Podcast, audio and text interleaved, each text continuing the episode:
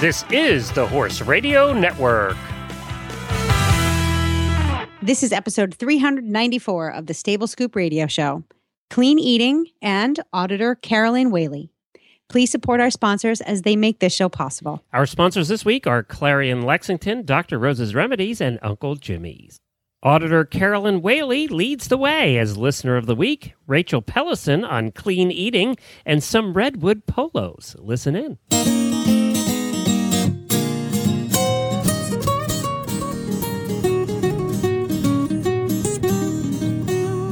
Welcome to the Stable Scoop, with weekly shows delivered right to you. With Helena and Glenn the Geek, live from the stable, it's every week. Bring you the news through hail or high water while using their tails as their own fly swatters. So sit on down and laugh till you poop, cause it's time again for Stable Scoop. Stable Scoop. Stable Scoop. Stable Scoop.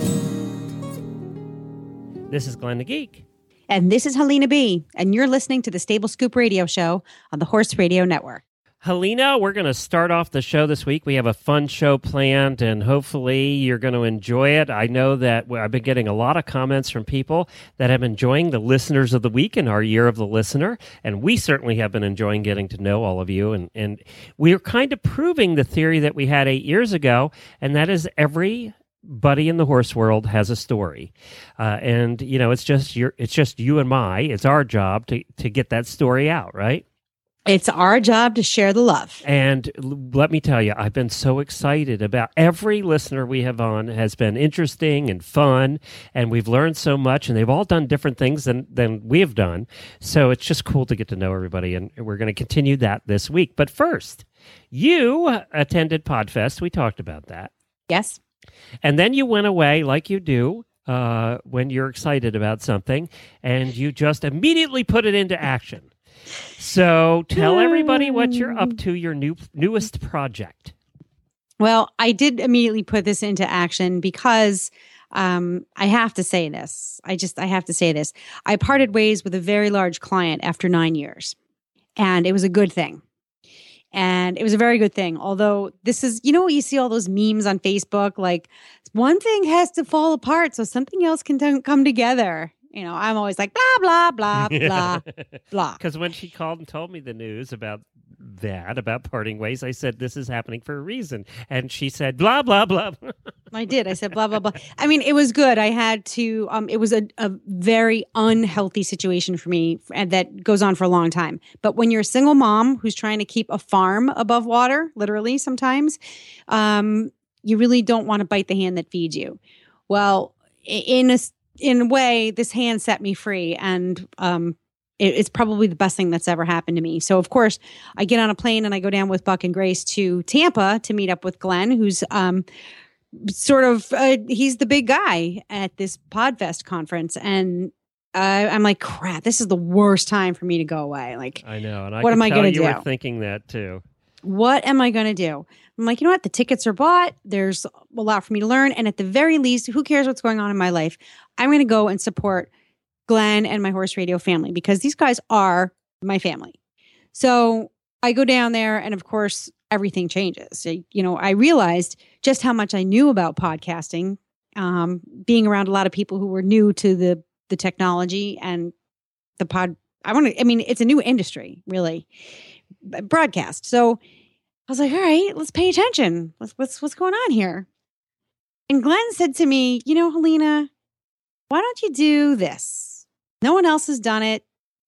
Just do it. That those were the words that stuck in my head. Glenn saying, just do it. And I, I said, Which I must have said how many times over that weekend to people. you said it over and over and over again. And well, it it sunk in with at least one person. So I decided to start my own show. Yep, that's what I'm doing. I'm starting my own show. And I live in one of the most beautiful places in the country, in the world. And if you love old Yankee New England charm or you're history buff, then New England is just it's the most fun place to live. Newport, Rhode Island happens to be uh, just it's stunning. I, I mean, I grew up in New York. I lived for most of my adult life in Boston, you know, 20, 22 years. And now I live just south of Boston, in between Boston and and um well, Florida, really. We're on the coast here. So anyway, I'm just a stone's throw from Newport and Buck and I go there a lot. It is a magical, wonderful place. And I thought, well, it's the second thing that I'm most passionate about. Horses obviously being the first, but this adorable seaside town is my favorite. So why not start a show? And that's what I did. Well, and we have a connection, Jennifer and I, to Newport, Rhode Island, which we think is one of the most beautiful places in the world because that's where we went on our honeymoon. We honeymooned in Newport, and uh, it, for us, it was just a magical place to be, and we we had a ball. We just love it there. Newport is one of the most romantic cities in the world. I honestly, it is. There are more weddings that take place here. It's a destination wedding venue. And if you don't know what we're talking about, Newport's a seaside seaside village. Really was a village at that time, and where the rich people decided to plant their summer homes. And yeah. we're talking summer homes. We're we're we're we're understating that a bit. Yeah, the mansions they're called. There's there's uh there are a lot of of mansions. Uh, it was it was the summer destination for a lot of very very wealthy early American so citizens. So the train must have come to Newport or close to Newport at some point because is that how they would come over from New York City? A lot of them would come by. They had their own steamboats. Oh, so they they take the boat over. Their okay. own steamships. They would take trains, but these are super wealthy people. So, um, although i you see this is one of the things that we're going to learn about and and bring up to to our listeners is how did people actually get here how were these mansions i built? hope you do a lot i hope you do a segment on every episode about the history of newport because i think you could do that on every episode for the next 10 years and not cover it all it's true. Uh, it's true. I it do was... hope you do a history segment because I think that that is one of the most fascinating things about the town. You know, there's other things in Newport too that speak to me personally, other than we did our honeymoon there. Um, is that the Tennis Hall of Fame is in Newport? A lot of people don't know that. Which was just recently completely renovated and expanded, and it is gorgeous. Oh, I got to get to see that. We haven't seen it since it's been renovated. It is gorgeous. I don't even play tennis, and this makes me wish I was a tennis fan. Oh, really? Wow. Yeah. Buck used to be a serious, very serious tennis player. Um, and we're definitely going to get in there. He can, he appreciates the sport unlike I can. So he'll drag me into tennis land at some point. And the other thing that Newport, I'm here, I'm helping you out because I'm so excited about what you're doing. It's uh, really a fun place. The other thing that Newport has is the most amazing festivals. They're known for their festivals. And we were there several years ago. We were up to visit my brother, and it just happened to coincide with the Italian festival. and we came over, for, us and 100,000 of our friends came over for the Italian festival. And, you know, we used to have an acting company for 10 years. Well, it turned out, and this was just a highlight of my, we were just so excited that one of the performers that we worked with, who was a professional entertainer, happened to be there working and we had not seen him in like 10 years. Mm. And he always said to us when we were doing the shows together, he always said, I'll tell you how I'm going to retire, what my retirement is. It isn't Social Security. He said, I'm going to get a monkey and I'm going to perform with the monkey, and the monkey is going to be my retirement.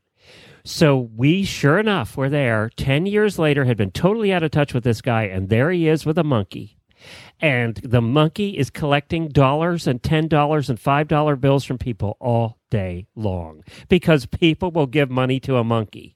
And he mm-hmm. said to me, he said, I make thousands of dollars every day I perform with this monkey. so it's his retirement was the monkey. Because okay. if you think about it, did monkeys taking money? I was like reaching in my pocket going, here, take my money because it's so cool that it's the so monkey cute. took your dollar out of your hand. And There's he, one born every minute. Oh God, I tell you what, but it worked. It was amazing. The, the, he retired with his monkey. Yeah. Well, this is the place. if you're going to have a monkey take somebody's money, this is the place to do it because people come from all over the world. To So tell us about the show. What's the show going to be? So the show What's it called, by the way? It's super cute. It's called that Newport show because you know Oh, I like. I want people to remember it. That Newport show. but it's part of an, a bigger network too, right? It is part of, yes, I decided to create a parent organization that would welcome in other like minded shows. So the network is called the New England Podcast Network. Oh, cool. And the, I don't know so where that- you got that idea. uh, no, me either. You know, I don't know. I know. Wait till you hear my opening bumper. So, the Newport Show will be a weekly podcast that shares the stories and the characters that make what I think is is America's favorite seaside town. Um, so the people who live here absolutely love it. They're super loyal. They're a hardy bunch too. You know, it's not just there's there's sailboats and there's the boating industry, but this is you've got the um, United States Naval War College, which is in Newport. Um, there, so there's a lot of military installations that are still active well, the in here, shipyards there too, right? and the They- shipyards. yeah. Yep. And the Um, Coast Guard is right up the road. The Coast Oh, yeah, Guard. the, the Coast well, Yeah. Coast Guard. Yeah, we I see them. You know, I'm out mucking my barn, and I'll see the Coast Guard helicopter go over all the time, and I'm like, oh crap, somebody's somebody went but where I mean, they the should. Coast Guard Academy's right near there, right? That's a good question. I It have no idea. No, the Coast Guard Academy's right near there. Uh, Listen to the show, and I'll find out. Probably have somebody on from the sh- from. I'm telling from- you, you're going to have endless content. There is. I really. There. Well, next week. So this week we have um, the uh, the marketing person from Discover Newport, which is the PR organization for the entire city, and she was talking about Newport Restaurant Week, which is. I, I thought it was cool, but after talking to her, it's amazing to go to a restaurant. I'll just give you a quick, the, the quick and dirty. Um, okay, so Newport Restaurant Week is like ten days of all the restaurants, most of the restaurants in Newport participate, and you can go there and get a thirty-five dollar dinner for a three-course meal. Uh, we Buck and I can spend a hundred, hundred twenty-five dollars easy on a meal like that. So this is a really good price point. yeah, they do have some nice restaurants in that town. and there's over 50, 50 participating restaurants. So you can go, you can get seafood, you can get steak, you can get duck, you can get uh, pretty much anything you could think of. And the quality of these restaurants is just nutty. It's really good. So anyway, that's that's this episode. And then next week we have Newport Polo. I had to get horses in there Are you going?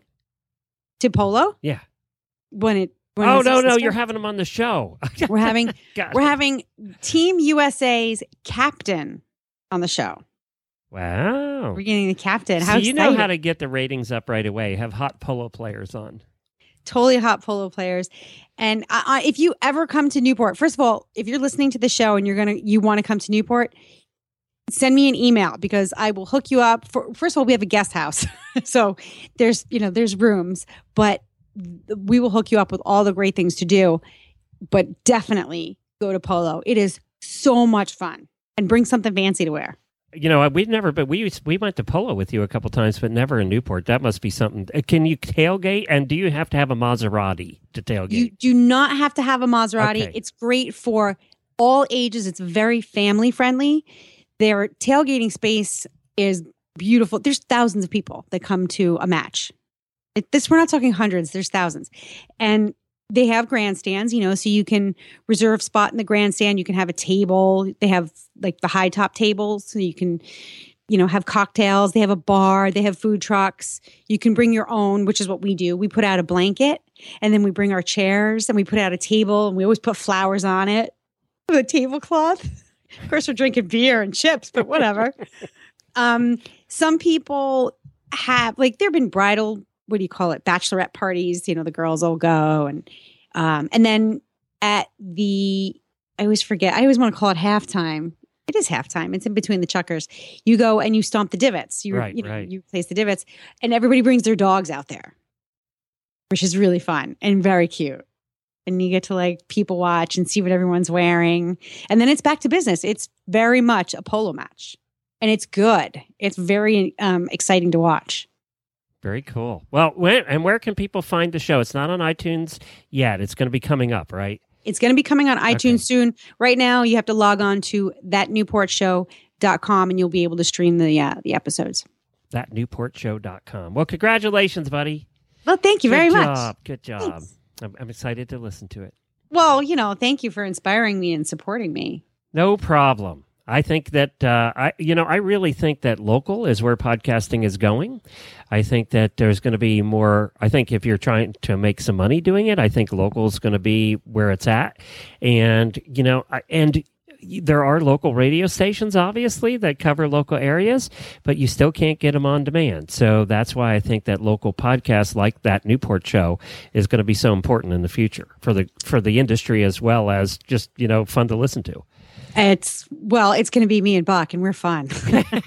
and I'm glad Yes. Buck's doing it too. I really like Buck. So- oh, he's all in yeah, too. yeah, He's- he is. He's like super. He's excited as you are, which I think is so cute. It's so Well, he fun. came along just as a support. You know, Grace, I said, come down to Florida. You know, it's a it's a business trip, but she deserves to, you know, take a couple of days off of school. And Buck's always like, whatever you're doing, I'll support you. And he was equally inspired by what took place at Podfest. He got So to see a little bit of it. Uh, when he He did. there. He just enough to get a taste, and now he's it's nonstop podcast research for him. which I Well, love. that's great. I'm so excited for you guys. Good Thank you. job. Thank Good you. job. Well, we are uh, heading off uh, next week.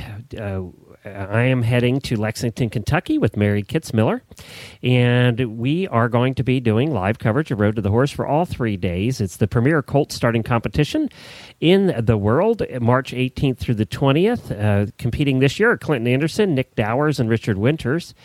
We're going to be doing 90 minutes of shows on Friday and Saturday morning at 9 o'clock. And then on Sunday, we're going to be doing the first and the only free live play by play of the four hours of the finals on Sunday, where they crown the champion and they have to do this obstacle course after only having their horses trained for a couple of hours. And it's, uh, it's a lot of fun to watch. And Mary Kitzmiller and I, who she actually competed there twice, so she's going to be helping with the commentary. We're going to have lots of great guests for you, but you can find all of that at horsesinthemorning.com and you can click on the listen live button.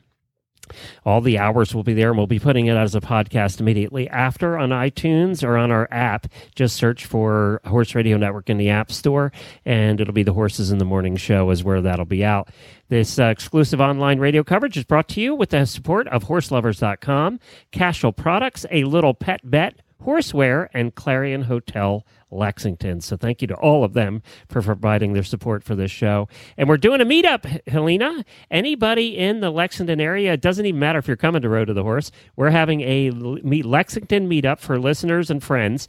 Uh, Feb- Friday the 18th, that's next Friday night at 7 p.m. at Cortland's Country Kitchen at the Clarion uh, Hotel in Lexington. So just look up clarionhotellex.com and we're going to be at the Cortland's Country Kitchen and hopefully we'll get 10, 20, 30 people there and we can all just have a meetup and have some fun that night. So even if you're not going to Road to the Horse, but you live in the area and you want to come out and see Mary Kitzmiller and I, stop on over. We'd love to see you. Awesome. We have one of my favorite guests coming up, Rachel Pellison of Healing the Hungry Soul. She is our featured guest, and she's going to talk about health and wellness. It can apply to your entire life, but of course, if you are an equestrian, it's especially helpful because you do need to be healthy and fit as you uh, as you hold on, as you grab mane and go, as I like to say. So let's welcome Rachel back. Welcome back to Rachel Pellison of Healing the Hungry Soul. You're going to talk to us about something delicious and guilt free again, right? Absolutely, always. Okay. See, So- Glenn, I need to find our feature guests more often. They're guilt free and they bring How bring come us. I good- always feel guilty when I'm done listening to her, though?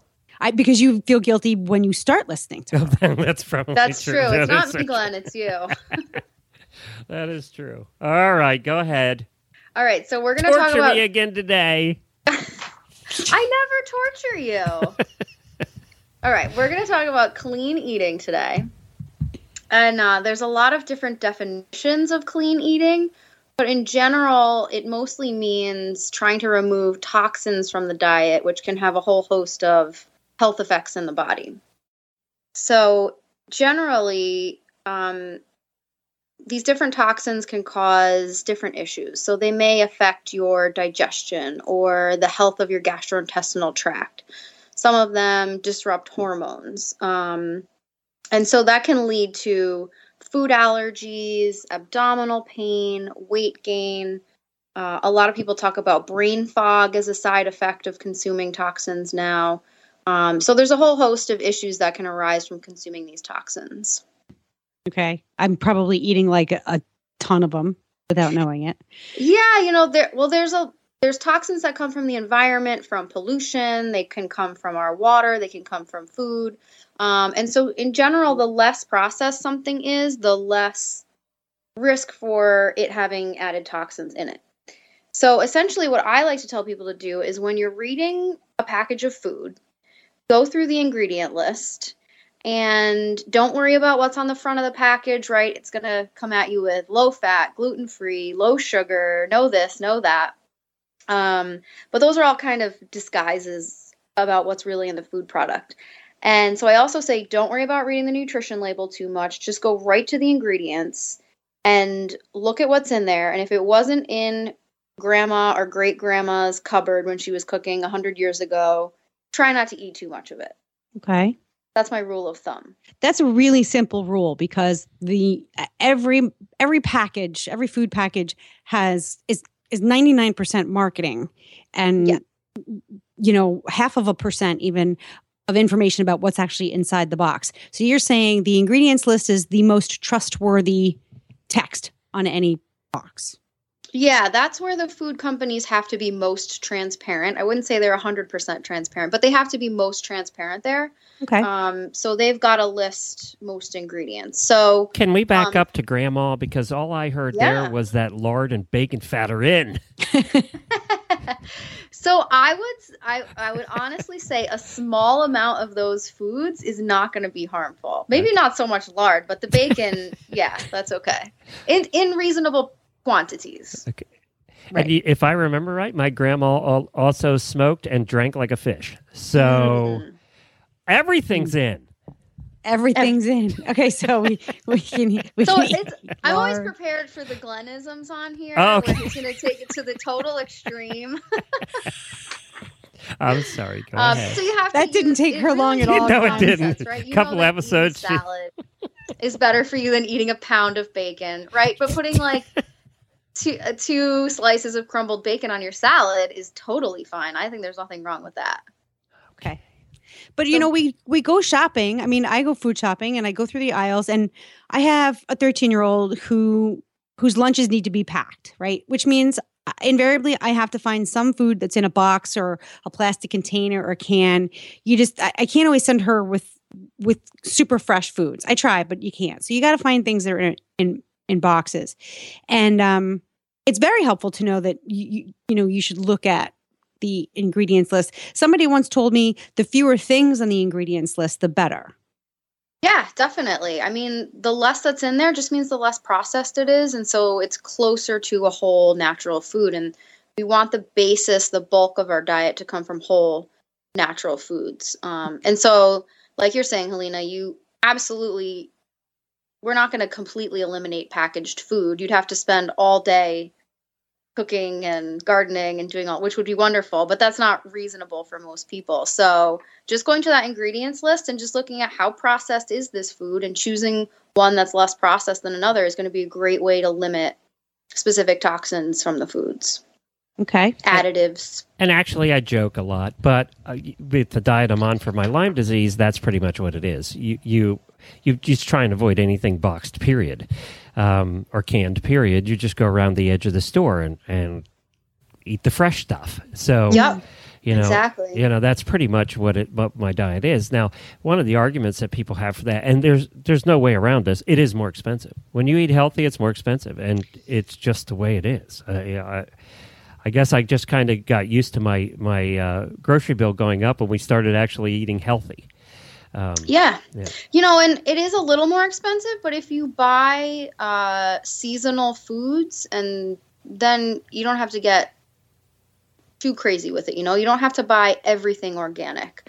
Um, there's certain foods that are better to buy organic because they tend to have more pesticide residues. And then there's certain foods that you don't have to buy organic. So anything with a peel or a skin, like a banana, an orange, an avocado, those you don't have to buy organic because you're removing the whole outside that was exposed to pesticides. Okay. Um, but foods more like an apple, celery, berries, though that spoil easily, those are more likely to be exposed to more pesticides.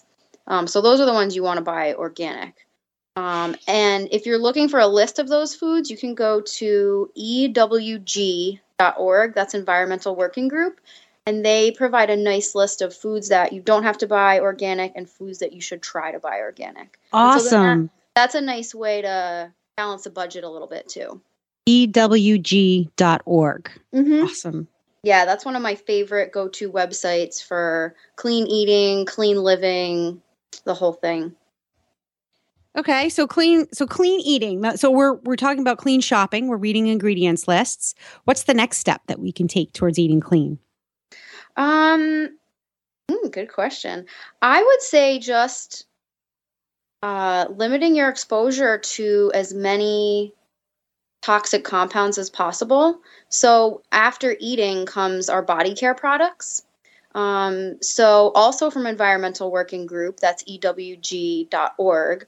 They have um, a great app. They just changed the name. I believe it's called Healthy lifestyle now. If you Google EWG, you'll find it. Um, and so you can look at the ratings of your body care products. So that would be makeup, um, body wash, shampoo, shaving cream, all those things, because those have can have a lot of toxins in them as well. Um, I'm afraid to look. I'm afraid Yeah. to look, honestly. You know, there was a um, Johnson and Johnson just had to pay up big time for a woman who died of ovarian cancer because she used their talcum powder for close to 30 years and 35 years. So I'm I'm afraid, really, to to look at this list. Yeah, it's uh it's pretty scary. The last uh legislation was in 1938 um, regulating chemicals and body care products. So they those companies can essentially put almost anything they want in there. There's only about um, in Europe they have 1300 chemicals that are banned and of those 1300 only 10 are illegal in the US. Okay. So, yeah, it's You- scary. It's you pretty know, scary. it's interesting. On uh, Tigger over on Healthy Critters Radio, this latest episode did. Uh, she always does a thing because her show's a lot about the health of animals and dogs and cats and horses. But uh, she took a look at equine shampoos, and she went down and actually explained each ingredient on an equine shampoo. And when she was done, I was ready to just throw them all out. It was Yeah. just- it was like, oh my god. When she took a look at each ingredient and then reviewed what each ingredient was and the alternate things that those ingredients are used for, it's like, Yeah. holy crap. I know, like scrubbing the undercarriage of your truck clean. Yeah, exactly.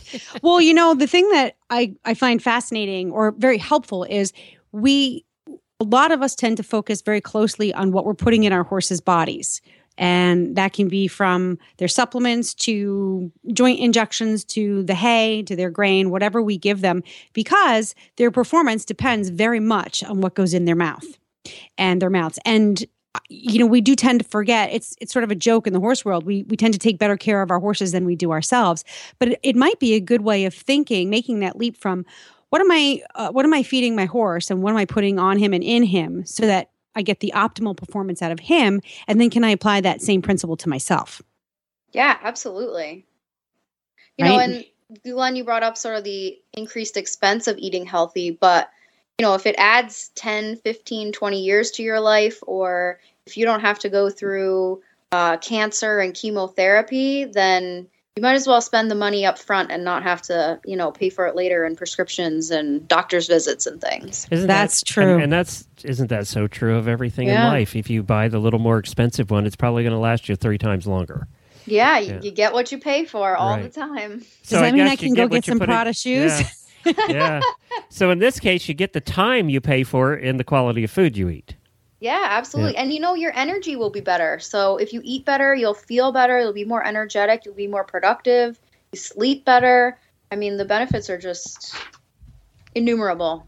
Glenn and I would like to sleep past five a.m. Yeah, think. exactly. We can, we've never accomplished that. Yeah. I want to wake up at 5 a.m., so we can do some sort of trade off. we'll trade you. But then again, we don't stay up probably as late as you do either. So, uh, but you know, it is what it is. I got a lot of work done at 5 a.m. you, Yeah. you, yeah, there's a lot that, that gets done. It's- But we're you know what you're missing, though. Talk about health, and and Helene and I have been this way forever. I mean, we just have both been early risers. Sometimes 4 a.m. We're chatting it on Facebook. But the problem is when we get up like that, and I, I think I'm speaking for you too, Helena, is we go to work right away. Yeah. And that, I, you know, and I've always done that. But lately I've been saying, I wonder how I'd feel if I just didn't go to work for two hours. You know, I get a lot done in that two hours, and then I just have to work later in the day if I didn't work those two hours. But I always, I, I'm thinking, would I be healthier if I just relaxed and did something else? Or, you know, uh, you can't really go out and do much outside at 4 a.m. But, uh, you know, if you just did something that didn't require instant brain power, yeah. You know, So for for you guys, the waking up at 5 a.m. is not like a ah, I feel refreshed and excited. You're like, oh, I got to get to work. Well, I just always if I- no, I think no, I don't think it is that way for either one of us. I think it's more like, well, we're up, we might as well go to work. Yes, Oh, exactly. okay. I, Okay. I think that's a that's a big difference. Is I'm up, either I waste time. What are you going to do at that hour? You cannot get, you can't wake everybody else up, so you're not doing the dishes, you know, anything major. You're going to sit and watch TV, probably, right? Um, That's true. You know so i think well i might as well do something productive yet maybe the unproductive thing is better for your head i don't know see that i don't know Yeah. well, yeah, it's it's it's tricky part of like making this. If you're eating clean and you're living clean, eh, you know, it's um, it's a it's a closed system. You know what you put in, and then what you do with it depends on no what comes out depends on what you put in and what you do with it. Now so the product productivity people the super you know business guys you know that i've seen in seminars for the last 30 years would tell you you got to go to work right away because you're wasting time you know? Uh, if you're sitting there watching tv you're not accomplishing anything towards your goals in life. But i got to tell you the older i get the more i think and i've always been that way but the older i get the more i think maybe that downtime is is really more important than everybody gives it credit for. Oh, Uh, I would agree. You I'll definitely tell you. need the time to relax, de-stress, and not have to be doing something. That's very much part of our culture is that we have to be busy, busy, busy, go, go, go, accomplish, check off your list, you know, and that's not necessarily the way our bodies want to run. Mm. all right well that's a topic for a different day I know we can go on and on and on and on. Okay, so the takeaways for today. So clean, clean eating. Yep. So you're going to go ignore the front of the package, ignore the nutrition label, go right to the ingredient list, and just scan through and try to avoid any ingredients that you don't recognize that grandma didn't, great grandma didn't cook with. Um, and shop the perimeter of the grocery store. So you're avoiding all that pack, as much packaged food as you can from the middle. And then, thirdly, think about cleaning up your products for personal care. And um, great resources on all three of those steps can be found at EWG, which is .org, which is Environmental Working Group. one note i found a grocery store locally that has the ice cream on the outer aisle just saying Ice cream. I haven't had ice cream in ages. That's your grocery store. I want ice cream for this coming from yeah, this coming from a, a man and his wife who like to have uh, dessert as an appetizer. Appetizer. Yeah, that's right. Life's short. You may not make it to dessert. See you, Rachel. all right. Thanks, guys. Thanks, Rachel. Bye. Hello, folks. Uncle Jimmy here, and welcome to the world of Uncle Jimmy brand products, where funny names mean serious products. Featuring Uncle Jimmy's Squeezy Buns, the squeezably soft hand treat that your horse will love. The award winning Uncle Jimmy's Hangin' Balls. Uncle Jimmy's Sugar Free Ball. The incredible Licky Thing, also in sugar free. The amazing Uncle Jimmy's Pecker Wrecker. And the Big Licky.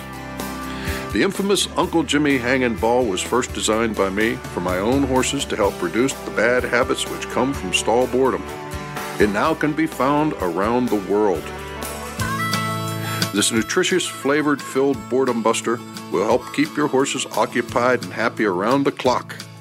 Properly hung, it will last for weeks, provided you don't let your horse pin it, and Uncle Jimmy knows who you are.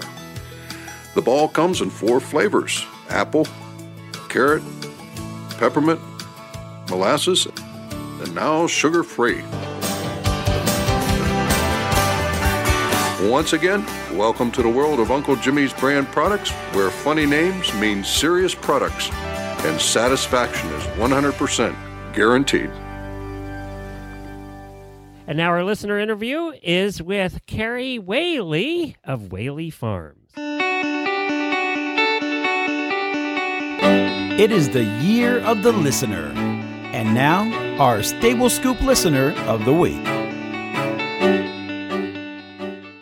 Hi, Carrie. Welcome to the show. Hi, thanks for having me. So good to have you on board. And I got to tell you, we're going to go way, way back in the time machine to talk about something that I bet 99% of the listeners to this show have no idea about, not even the auditors.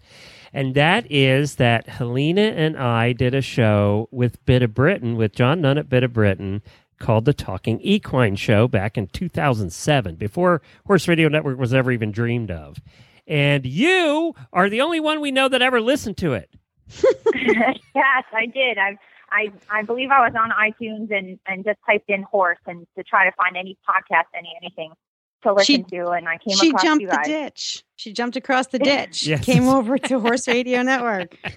I got to right. tell you, back in those days, we true. I mean, when we started Horse Radio Network, we didn't know what we were doing. But that that year and a half, two years from the time of talking equine to Horse Radio Network, technology had actually improved a ton since then. In that, in just that two years, so it made it easier when we went into Horse Radio Network. When we did talking equine, we truly had no idea what we were doing. Yeah, but that's okay. I mean, it's you know, it's it's talking about horses and horse people. It, it doesn't matter as long as you're talking about something relevant. They'll listen. Well, that is so true. Good th- point. There's a story that goes with that, and I, I, I, you know, we've told this story on occasion before, but there's new listeners, and you probably know this story. Is that our first guest on the first show of Talking Equine, which would be the first podcast I ever did, and Helena, I don't think you were even on in that. I think it was John. Um, the first guest on the first one, we thought, let's go big and get David O'Connor president of the United States Equestrian Federation. So we get David, our first one, first recording, figure out how to do it and everything. I get done, and about an hour later, I go to edit it and discover that I had never pressed the record button. Oh, It didn't record.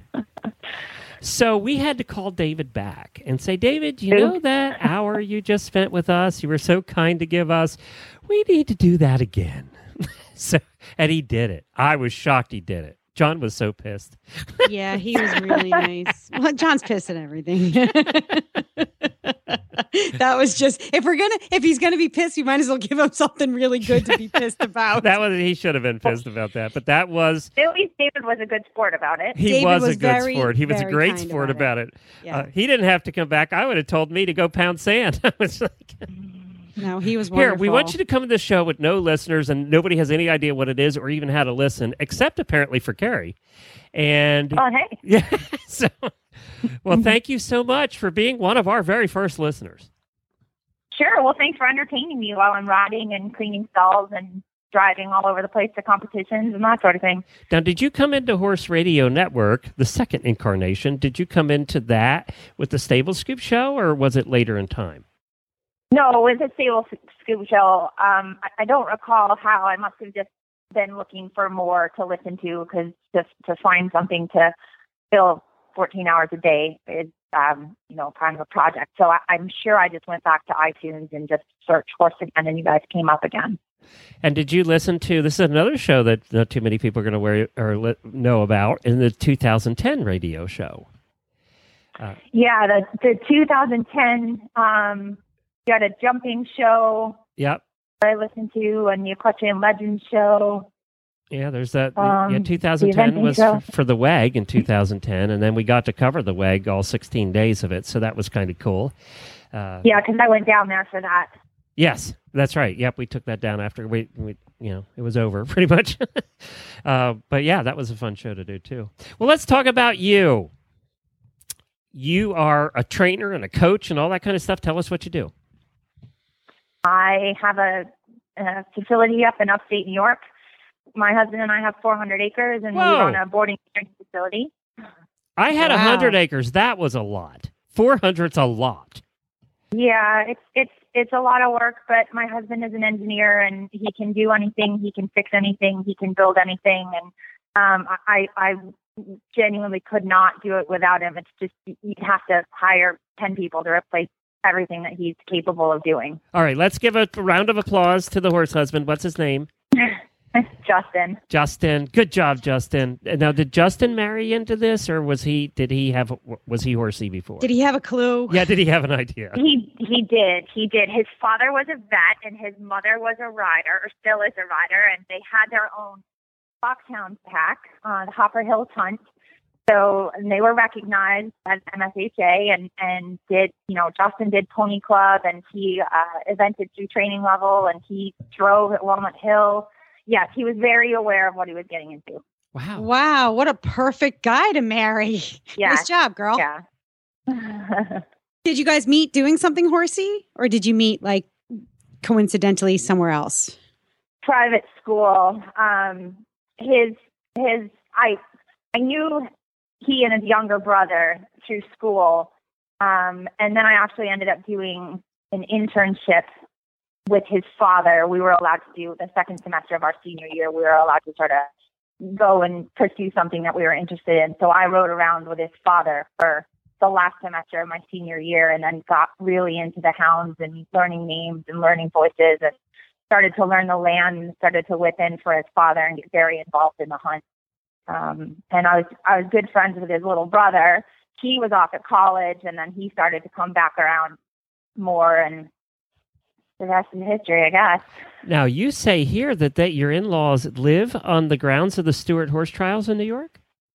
Yeah, so there's a there's a, a neighborhood there, and there's um, I think six landowners, and they are uh, one of the farms that is a landowner for the Stuart Horse Trials. So my father-in-law is quite involved with. Um, the, he's in charge of grounds, wow. so he does all the mowing and all the maintenance and all of that.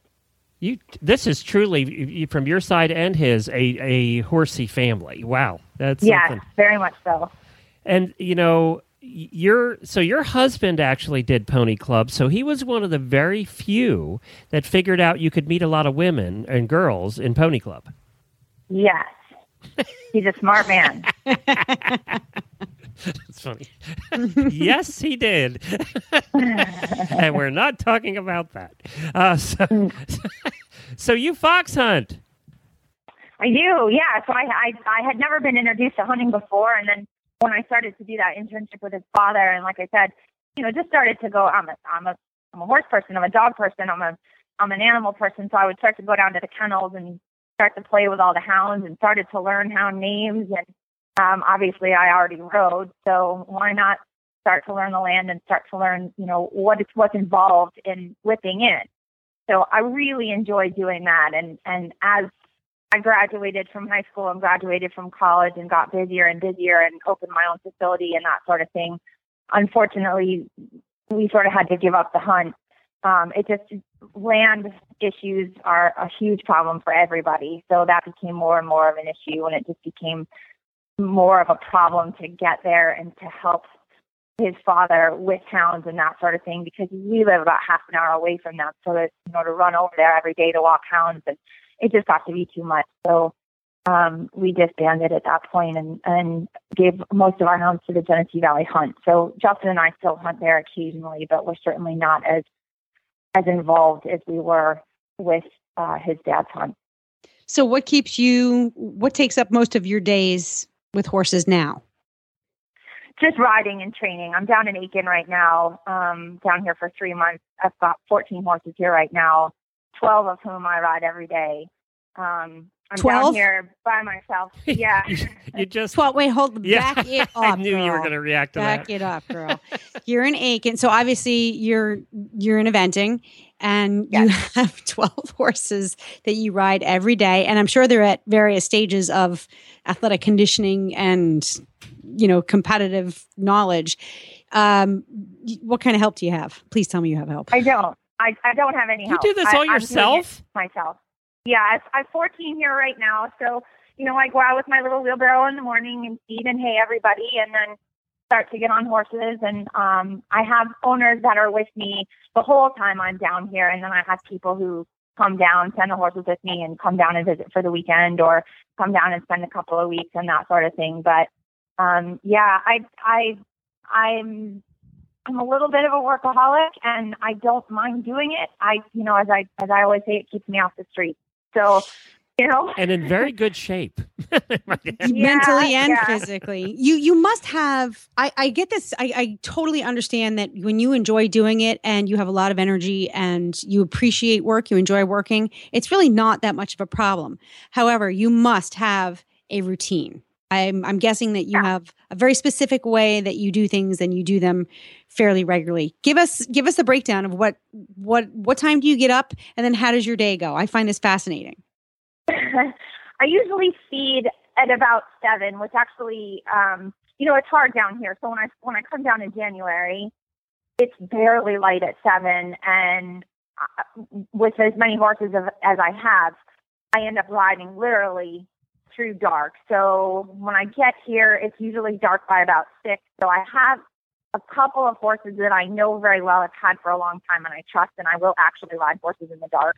Um, so once I feed in the morning, you know, that's getting longer and longer now. Now I can ride. It's not dark until 7 p.m. So I've gained another hour, and then this Sunday I'll gain another hour. But so I, I, I get up, I feed, I make feed for the next night and the next morning, and then I start riding. I, I have to start riding pretty early, or I can't get everybody done. So I just kind of dive in and I'm I'm just a little bit too ADD to sit on the couch or sit around too much, and uh, I just keep moving. Yeah. Yeah. And you know, sometimes it's better if you do have all of the responsibilities just for yourself because um then you know, sometimes when you unfortunately when you share the load, you you're at the mercy of how how quickly or how efficiently somebody else does things and it, it can slow you down. So there's that to well, be and you said. miss a lot of the details that way. I think you know, I go out in the morning, and if somebody kind of looks funny, if if if one of the warm bloods doesn't look at their breakfast twice, that's Yep. a big deal. You know, Yep. or geez, I filled that water top yesterday, and there's not even a tiny bit missing, or you know, some sort of something that's weird or a cut, something that's subtle that somebody else might notice, or, or sorry, might not notice. You know, that's a big deal. So it, it's interesting to me. A lot of times I've, you know, gone to try horses or that sort of thing and said to the professional, Hey, what does this horse eat? And they sort of look at you like a deer in the headlights. I know what all my horses eat. I make their feed. I know their supplements. I know when they're due for their shoes. I know when they're due for their warming. I know when they're due for the chiropractor. I, I know these horses inside and out. And I, I treat all of my clients' horses like they're my own. And, and my clients know that. And I, I just I don't see any other way to do it. I, I don't mind having help occasionally, but again, I don't want to miss those details. Those details are really important. If you can get ahead of a colic, it's a big deal. it's a very big deal. Well, and I, It's- I want to go over here. We we sent out a little questionnaire. I, there's two things that jumped out at me at the questionnaire we sent out to you, and the first, and I want to read this because it was so funny. Uh, this is how we knew we were going to have a good time today. Uh, Occupation: trainer, Uh-oh. coach, farm manager, farm owner. Duties include, but not limited to, psychologist, cleaning lady, mechanic, veterinarian, farrier, chef, referee, and financial advisor. So that Yeah, I thought was at the funny very least. at the very least, right? and then when I read, you know, when you've put down what you've done, evented through intermediate, dressage through uh, through Prix St. Georges, novice timber racing. We're going to come back to that. Point to point, jumpers, hunter derby, preliminary CDE. We're going to come back to that. Driving shows and hunters and Penn National and Washington International and on and on. So. First Yeah. of all, when do you even have time to compete? You're riding freaking 12 horses a day and don't have when any do you help. eat? Yeah, I mean, that's, I want to know. Oh, I eat constantly. I eat constantly. There, there, are, there are always peanut M and M's within, you know, a, a three foot radius of me. My clients are very, very good to me and feed me often. Bring me treats, bring me candy. One of my clients made me a SmartPak drawer, and it said on it, "In carry SmartPaks." You know, Diet Coke. that's That's a great idea. Smart packs for trainers. Yeah, they that's need a 'em. good Yeah. idea. yes. so I thought that was super cute. Um, We need. You wait a minute, guys. The three of us, we could do SmartPaks for people. I think you should. Somebody's I call them. it. Does that count anymore? If I call it. Um, so now let me ask you about I- That's not like shotgun. You can't do shotgun with business ideas. novice timber racing. What what the heck is timber racing? I don't think we've ever talked about it. Well, it's people chasing. So we have so the Genesee Valley Hunt runs the Genesee Valley uh, Hunt race meet every year in October, and they run a novice timber, and they also have a fox hunter's timber. So I've done both of those. That's that's pretty wild. It's it's a lot of fun. Um, so I, I and I also unfortunately am old enough to have done the long format three days too. So nothing can quite prepare you for steeplechase on a long format three day other than going out and running a steeplechase. Right. Well, that makes sense. And then Mm. you're also a driver. You're a woman after my own heart. yeah, so I had I traded um I had, I had a client that came to me and she had a two year old warm blood and she said, Will you break the warm blood? I said, Sure. So I was in the process of breaking the warm blood and and she came to watch him one day and just sort of said in passing, you know, my kids are grown, they've done pony club, they've done games, and we have this pony. And she said, and I need to get rid of the pony if you know anybody who needs a pony. And my sister happened to be pregnant with her first kid at the time, and I sort of was thinking, hmm, every kid should have a pony. And I asked a little bit more about the pony, and she said, well, we think he drives. We've never driven him. He came with a cart and a harness. And I'm like, okay, I will trade you breaking the two year old warm blood for the driving pony. All right, fine, done deal. So, um, in all of my infinite wisdom, what do I decide to do? I decide to hook the pony up, who hasn't been hooked up in who knows how long. All of that was fine. and then I decided my first show, my first pleasure driving competition should be Walnut Hill because, you know, when you start eventing, you should go directly to Rolex. So I know, by the way, for all the non drivers, Walnut Hill is like the Rolex of pleasure Mm. driving shows. So, yeah, yeah. it's the largest pleasure driving It's competition starting in at the world. top. Yeah. Yeah. So um, my husband has worked at Walnut Hill and been on the ring crew since he was a, a little kid. Yeah, I think he started doing garbage when he was like ten there, and then got promoted to ring crew. So I, uh, again, I just sort of said, okay, well, I have a little bird in hand flyer, and I have a little half winger, and I have a driving essentials essential whatever pleasure harness, and off I went to Walnut Hill. He he about had a heart attack. I was just smiling and giggling. I mean, I knew that I was a Volkswagen at a Ferrari show, but I didn't really care. It was just kind of cool to be there. It was fun to do the marathon, to do the cross country, and um, I did the pony for. Geez, I think I did the pony for six years there. I did. I just did Walnut Hill, and then um, the Genesee Valley Riding and Driving Club has a little show. So I just did those two shows. Uh, and then I sort of said in passing to my driving trainer, gee, if you come across another pony, I'd really like to get into the CEs and that sort of thing. And so he appeared on my doorstep with a two year old uh, Dutch harness horse, stud colt. And I said, no, no, what part of pony did you not understand?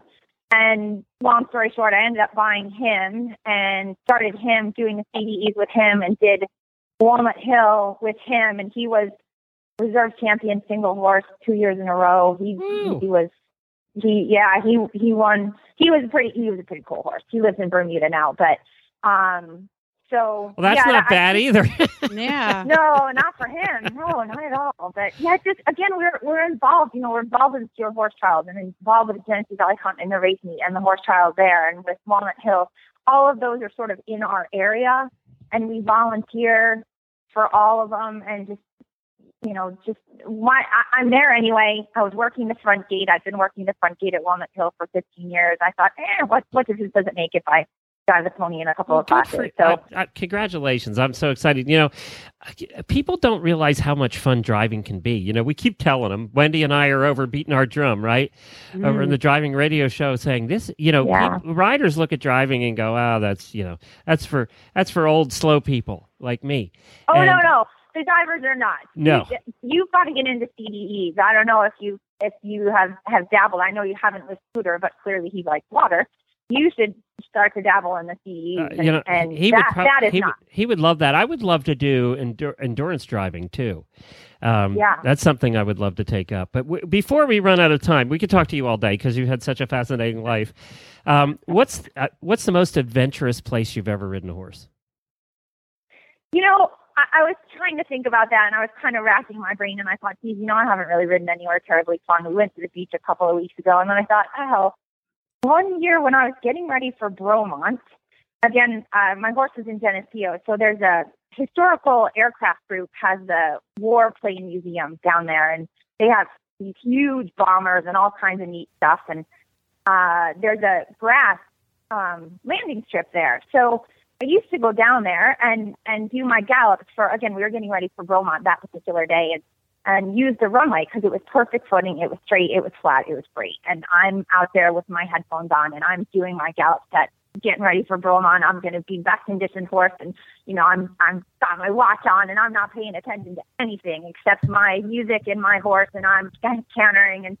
And I sort of look up and there's a plane and I thought, oh, that's kind of weird. I wonder what that guy's doing and you know kept doing my thing and then he circled around again and i thought huh oh well i guess i am at an airport and thought oh he really wants to land and i'm in his way and he's going what the hell is that person doing down there on a horse on my runway so that was probably the oddest thing you're I've lucky you didn't run your ass over i know and it was he i think he sort of was getting there by the time I figured out what he wanted. I think he was kind of like, "Well, here I come. She better sort it out." I'm running out of gas. So- I'm coming down.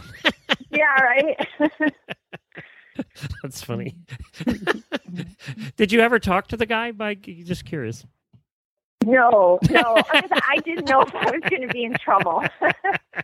so I think, um, I think he landed and we hauled ass. I mean, we were we were allowed to be there, but I did, you know, I didn't know who that was. It was a little private plane. It wasn't obviously it wasn't one of the huge bombers. Or I probably would have noticed him earlier. Your horse But, certainly I- would have. To this day, Your horse certainly would have. All right, we have to go. Yeah. Helena, are you ready? I am ready. It is time for the rapid fire questions segment of the interview. All right. okay, go. All right, Carrie. What's your favorite food? Uh, wait, you answered Any- that already. Peanut peanut M&Ms. M&Ms. Anything with sugar in it. Anything with sugar in it. Okay. What is your least favorite food? Anything with liver in it, like chicken livers, any sort of. My father loves chicken livers, and I just can't Ugh, stand I them. just shivered on yeah, that Yeah, me one. too. I'm Ugh. kind Yeah. with you on that I'm one. with you. Yeah. What's your biggest equestrian pet peeve? people whose pack doesn't fit. Oh, we don't need a saddle fitter. Oh, this fit'll be fine. Oh, it doesn't matter that his black noseband is cutting off his breathing because I don't have it adjusted correctly. I love you. Carrie. Oh, Oh, I could tell you've been training for a long time. yeah. God. She's been around a couple of blocks. That's funny. okay. Um, do you have a favorite professional or celebrity equestrian? I think you have to go with George. I mean, even though I'm not a hunter rider, I, I bought the the after hearing it from you guys, I, I bought the talking George doll, and and he lives in our barn, and um, one of my girls carries him around quite a bit, and is always pulling his string, and you just gotta love what comes out of his mouth. I, you can't argue with that. He's he's quite Yeah. he's both a professional and a celebrity. best exercise Yeah. you can do for riding and your horse is push away from the table. Put down your fork. One, one Yes, more. I can't resist. secret. One more. What is my advice for your daughter? The best thing you can do for your daughter's riding career is have her take tennis lessons. Oh boy. gotta love George. Gotta I love, love George. All right. What career other than one with horses that you have now would you like to try?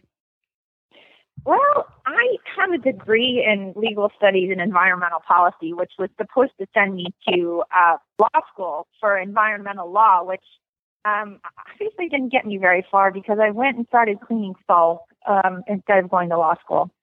So I, I think that would be interesting work, fun to do, keep me active. I, I'll argue with anybody, so why not? Hmm. Girl after my own heart. What if what would you do if you won a million dollars and you had to take it and use it for a vacation? Where would you go? I'm not a very good vacationer because I don't sit still very well. So I think I'd have to jump on a plane and go over to Europe and start looking for horses. Of course you would. Of course you would. Of course you would. Seems like the logical thing to do. Describe yourself with just three words. Oh, I can only think of three words that I probably shouldn't say on the radio. Um, I, I, oh, geez, I don't know. I, I think you, I guess, hardworking, um, loyal. Hardworking and Um, loyal. That's three, and I think that's a Yeah, pretty good you go. description, actually. I, from from what little we know about you, I think you've stuck with us for eight years. That makes you really loyal. Yeah, right. Yeah. And hardworking. And hardworking. Sometimes you got to work to listen to this show. Yeah. what is the most terrifying thing you've ever done? Doesn't necessarily have to be with horses. What's the most terrifying thing you've ever done, and would you do it again? Well, I I don't think this is exactly what you had in mind when you asked the question, but um, I thought about that long and hard too. And the most terrifying thing I've ever done was be admitted to the hospital for a pulmonary embolism. Oh wow, Oh, jeez. that's that terrifying. was related to a horse. So, um, and no, I would not like to do that again. No, I can understand that. wow. God. Oh, you poor thing. Well, you survived. We're glad you did. Yeah, yeah. And I, I landed in the ditch at the Stuart horse trials during one of the, the Stuart clinics and um, whacked my leg and proceeded to ride the next horse and actually went almost a week before they figured out why I was having trouble breathing. And so, yeah, that was kind of a big old mess, but live and learn. All right. Well, we're glad you're okay now. um, blah blah blah. bop, bop, bop. If you could have a superhero, ha- if you could talk, unlike your host today, if you could have just one superhero power, what would it be? See, I think mine's pretty lame, but it would be to not have to sleep. I just, I, you know, sleep, sleep just seems like such a waste of time to me. Everybody needs more hours in the day to get more stuff done. I would just, if I didn't have to constantly sleep, then you could get more stuff done. I told you we'd like this. Not- I told you we'd like Carrie, Helena. yes, I'm, a pattern is emerging Yeah, here, and it's that's full of energy and bright light and lots of hard work. Um, if your horse, pick a horse, any horse, um, that you would like to speak with, and your horse could answer you back, what question would you ask him or her? Well, my off the track thoroughbred has done intermediate level eventing, FEI Prix St. Georges dressage. I, I decided last year to hook him up. He did two CDEs last year. Um, he's done side saddle. He's fox hunted. He's done everything that I've needed him to do because I own him. So if I want to try something, he has to do it. It's as simple as that. So I think I would ask him of all the things that we have tried, which is his favorite and you know would he like to pursue that more would he like to try different stuff we haven't cut cows or done barrel racing you know i, I just i'd be really curious to to have him say i really enjoyed whatever and and you know sort of run with that Right. What a nice question. Very good. Good. All question. right. Well, thank you so much for joining us. We really appreciate it, Carrie. Do you have a website for the farm? um i do uh Wehle farms w e h l e farms plural dot com my facebook page is way more up to date than my my website needless to say i'm not very good and patient about sitting down and updating my my is, uh, it, uh, website so well, my when do you have time? I mean, geez. So Wehle Yeah. Farms on Facebook too. Wehle farms on facebook yes All right, cool. Thank you, Excellent. Carrie. Thanks, Carrie. thank you very much take care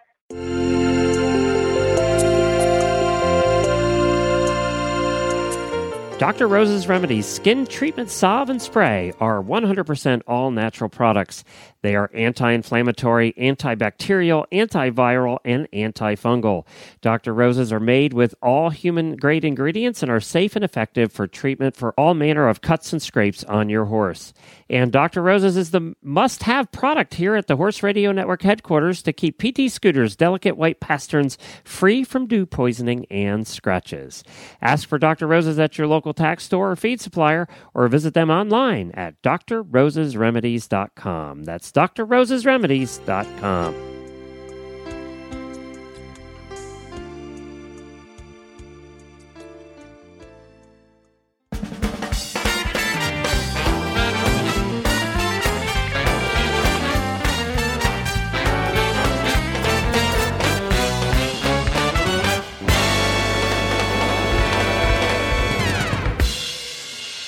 This Tack and Habits segment is sponsored by Sparkle and Boom for all your online marketing needs. Visit us at sparkleandboom.com. And this All week, right. you picked the product, right? Yeah, I, I'm kind of excited about it, and I picked the product, and now I want to buy the product. Of course you do. It's the Equine Couture Redwood Polo. And, uh, you know, I've been looking for, just keeping my eyes out for polo shirts that are cute, because, you know, I have to be cute, even if I'm dirty, that can get dirty. Because I always say, this happened the other night, I always say, I'm not going to wear my good clothes out to the barn. Well, I wore my good clothes out to the barn the other night for eh, pretty much the last time because now all my clothes are going to be barn clothes. They're just going to be cute barn clothes.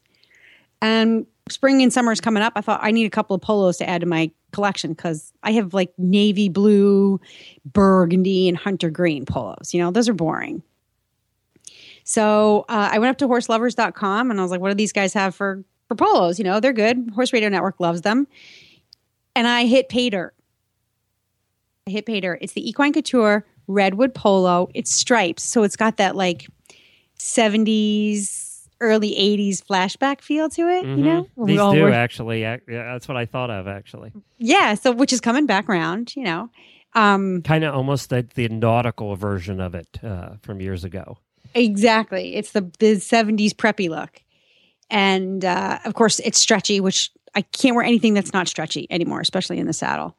And here's the kicker. Okay, so they're super cute. They're for they're they have the feminine cut, so they don't hang baggy. You I know, doesn't actually look saw like these at Ada, and uh, there's nothing hidden there. They look just like they are in the pictures, and Yeah. I, I think that you know you're going to be happy with them. they're they're they're definitely feminine cut, which is nice. I don't want to look like I'm wearing my brother's clothing. Here's the best part. Ready? The price. I was a little surprised. I'm like, that's got to be a typo. But now I'm going to get 10 of them. They're $9.99 a piece. Are you sure that's not a typo? Oh, it, it- that's what it says up on the website. And in fact, it says the regular price is $29.95. And then there's a discount. It says 1996. I don't know why, but then it says your price, 9.99. So you're like, all right, let's let's select I think you better buy them quick. add to cart, right? So I I was like, let me just test it out and make sure. Super cute. And sure enough, the Equine Couture Redwood Polo goes into my cart. You go to check out, and it's nine ninety nine. oh wow, They Well, do that's certainly charge- good buy. Yeah. Yep. Not bad. cool, very good. And that's at uh, you saw that at horseloverz.com, right? Yeah, horse lovers with a Z. Horse Yep. lovers. Equine Couture Redwood Polo. And we'll put that in our show notes so you can find it there. Uh, might have to show these to Jennifer. She might pick up a couple of those. I know the navy blue with the pink stripe is my favorite. Mm, I That's- thought you'd like that one. Reminds me of those old rugby shirts that we used to wear. Yeah. I was in high school. Yeah, I thought I thought you'd like that. Too. Actually, it does have that kind of nautical look. That that one especially. Yeah. Yeah, that, that those colors. Yeah, very good. Cool, good pick. And, and we'll put put a link to that in our show notes if you're if you're wondering or you just uh, are out cleaning stalls like Carrie and you can't remember. Just uh, remember to go to our show notes at stablescoop.com is where you can find all the products that we talk about, uh, no matter what they are. And uh, well, one of the things too we did get in, and we'll be talking about here in the next couple of weeks, is we got the the hind, uh, hindsight camera in. Uh, we had seen them at uh, Ada, and they sent us one for testing. That is the very elaborate, very uh, bomb-proof camera that you can put in your trailer to keep an eye on your horses when you're traveling. And this is the super duper model.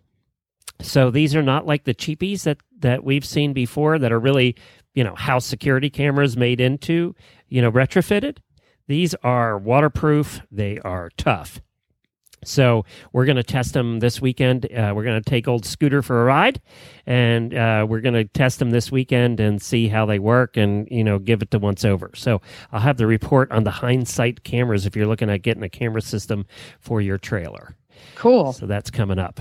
And uh, also, uh, that's about it, I guess. Uh, uh, oh, I have to mention it here because they forbid me from talking about Scooter anymore on Horses in the Morning because I was kind of overdoing it. So I can talk about it here. He's over 8 million views on his video. Wow. Can you believe that? That, that water rolling video? I know it's hard to believe. It was starting to die out, and then Debbie Laux posted it on Monty Roberts' page, who has a half a million followers, and then it was like shot up again. so, yep, old Scooter. I think we officially can say he's the most popular pony in the world. He is. Well, it's the perfect horsey rags to riches story. Uh, I, it's next to Snowman, the eighty dollar champion. See, Scooter's right up there with Snowman. You could have a movie made about him, a book. Get your pen out. Get your that's right. See, he was quiet there for a minute. I was thinking actually. All right, everybody. Thank you so much for joining us today. You can find Helena at sparkleandboom.com, also at Helena at horseradionetwork.com. Uh, we also like your feedback. Send us an email, drop us a note on Facebook, follow us on over at Stable Scoop on Facebook. And many thanks to this week's sponsors. We appreciate them all. And of course, Dr. Rose's Remedies was one of our sponsors this week. I've been using that product for a long time. Uncle Jimmy's, who doesn't like Uncle Jimmy's hanging balls, and the Clarion Lexington, all uh, all uh, sponsors for this week's show. It's and me you- every time. and thank, and thank you so much for actually supporting our sponsors. That's what make this all makes this all work. That's it, Helena. That was that was a lot. It was. That was a lot this week, but I, I think it was enough. And um, if if it wasn't enough, we'll be back next week with more. Until then, happy scooping.